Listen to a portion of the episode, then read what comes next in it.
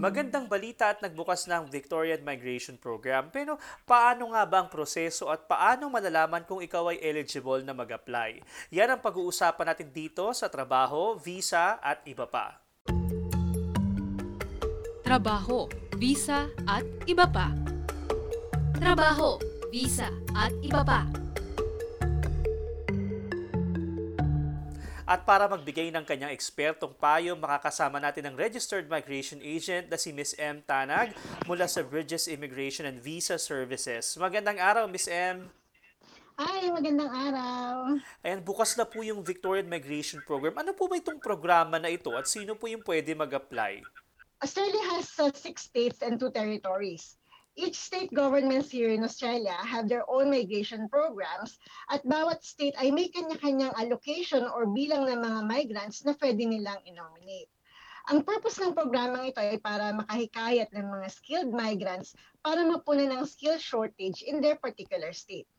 Kung meron tayong independent skill visa sub plus 189 kung saan totally ay walang sponsor ang applicant, meron din tayong mga employer-sponsored visas kung saan ang employer naman ang nag sponsor para magkaroon ng permanent residency. Sa state-sponsored visa, yung mismong state government ang nagno-nominate sa applicant kapalit ng pag-stay at pagtatrabaho ng aplikante na yon doon sa particular state for at least two years. Um, dito sa Victoria, ito ay tinatawag na Victorian Migration Program. Ito ay sinara nung bago matapos ang financial year 2021-2022, but it was recently reopened for new application for the financial year 2022 to 2023. Ang, ang state-sponsored visas ay either permanent or temporary at meron siyang points test. Kapag ang, ang kapag ang applicant ay nominated for the subclass 190 which is yung permanent meron siyang additional na 5 points from the state at 15 points naman para sa regional visa surplus 491 which is a temporary visa.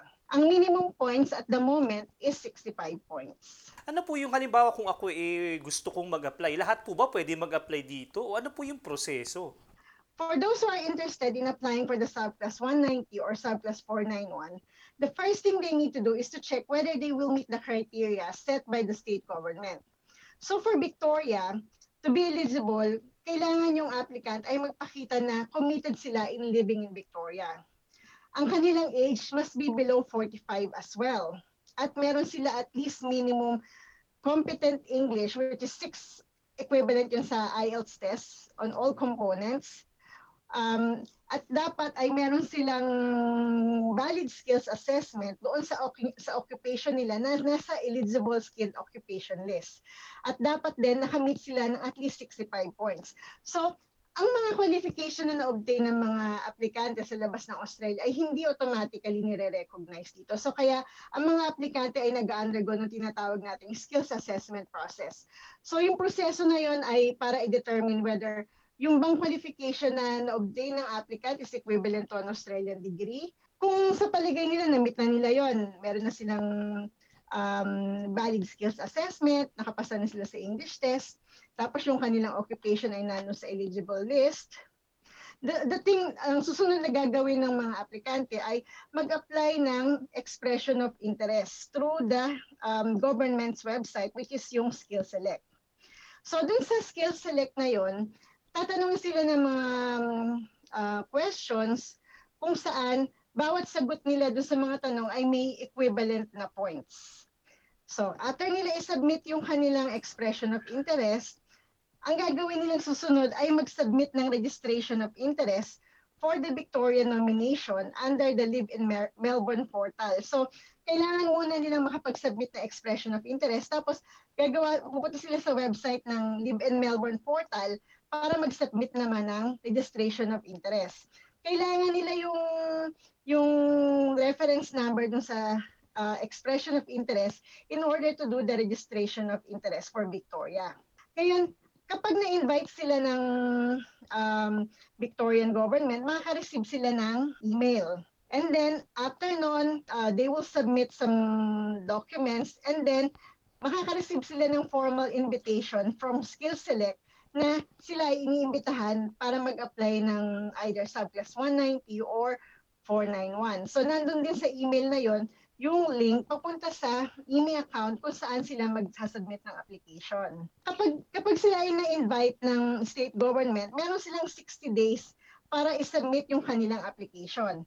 Kapag lumampas na sa 60 days yung yung invitation at hindi pa rin sila nag apply hindi na pwedeng gamitin yun ng applicant. So, ang mangyayari is mag-re-apply ulit sila ng panibagong application. Kung dapat pala nakabantay ka talaga agad ano po. Nabanggit niyo po yung assessment tsaka yung pagproseso na ano na malinaw niyo pong nabanggit yan. Pero ito pong pang assessment na ito, usually gaano uh, tinatagal nito?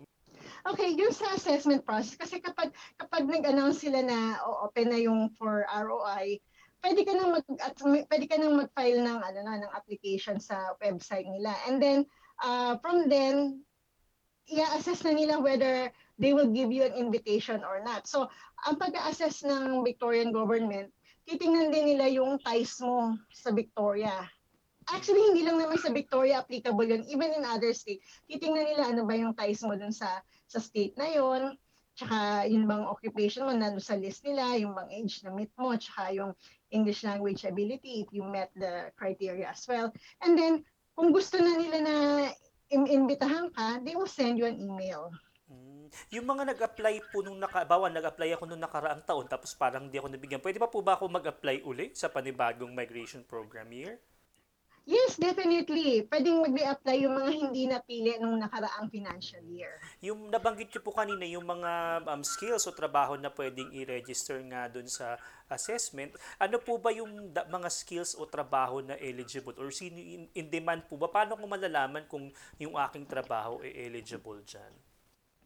Yung nung nakaraang mga financial year, ang ang state sponsorship ng Victoria ay mas limitado yung mga occupations na pwede nilang invite. Mostly, ano siya eh, uh, related sa medical field o kaya yung mga STEM occupations. Um, right now, mas mas in-expand nila yung mga occupations na yon. So, ang mga applicants for the sub class 190, now they can look at the medium and long-term strategic skills list and even the SOL, yung short-term list, they can also look into it uh, para ma-check nila kung, kan, kung sila ay pwede for the state sponsorship. Para naman doon sa mga mag apply ng regional visa, pwede rin nilang i-check yung mga um, occupations na nandun sa regional occupation list. Mm, so yun, malinaw po yan. Naku, mar- malaking bakit mo na naipaliwanag yung proseso at yung mga ibang bagay pa na dapat ikonsidera. At pang panghuli na lang po, Miss M, payo po sa mga mag apply nitong uh, Victorian Migration Program. Okay, para sa mga gustong mag-apply ng Victorian Migration Program, ang ang tinitingnan ng, ng ng state government na pamantayan para sa mga imbitahan nila is yung number ng points na meron ng aplikante at saka yung ties nila doon sa state na yon. So the higher your points, the better. And also, when you apply for your ROI, it helps if you can point out o kumbaga you can, if you can highlight yung mga ties mo dito sa Victoria like you can you can you can um, discuss na you studied here in, in Victoria you work here in Victoria and you've been living here for such and such number of years. And then kung meron kang special contribution doon sa sa employer mo na located dito sa Victoria, halimbawa, meron kang um, inintroduce na bagong technology o baka nung pandemic ay talagang malaki yung na-contribute mo doon sa sa sa employer mo na nandito sa Victoria, it is worthwhile to discuss it. And it also helps um, getting like a letter so, letter of support from your employer para lang i-highlight ano yung mga ano yung mga major contribution mo at saka paano ka naging asset doon sa business. Naku, maraming maraming salamat Miss M. At napakinggan niyo po si Miss M Tanag mula sa Bridges Immigration and Visa Services. And happy birthday Miss M. Maraming Thank salamat. You. Trabaho, visa at iba pa. Trabaho, visa at iba pa.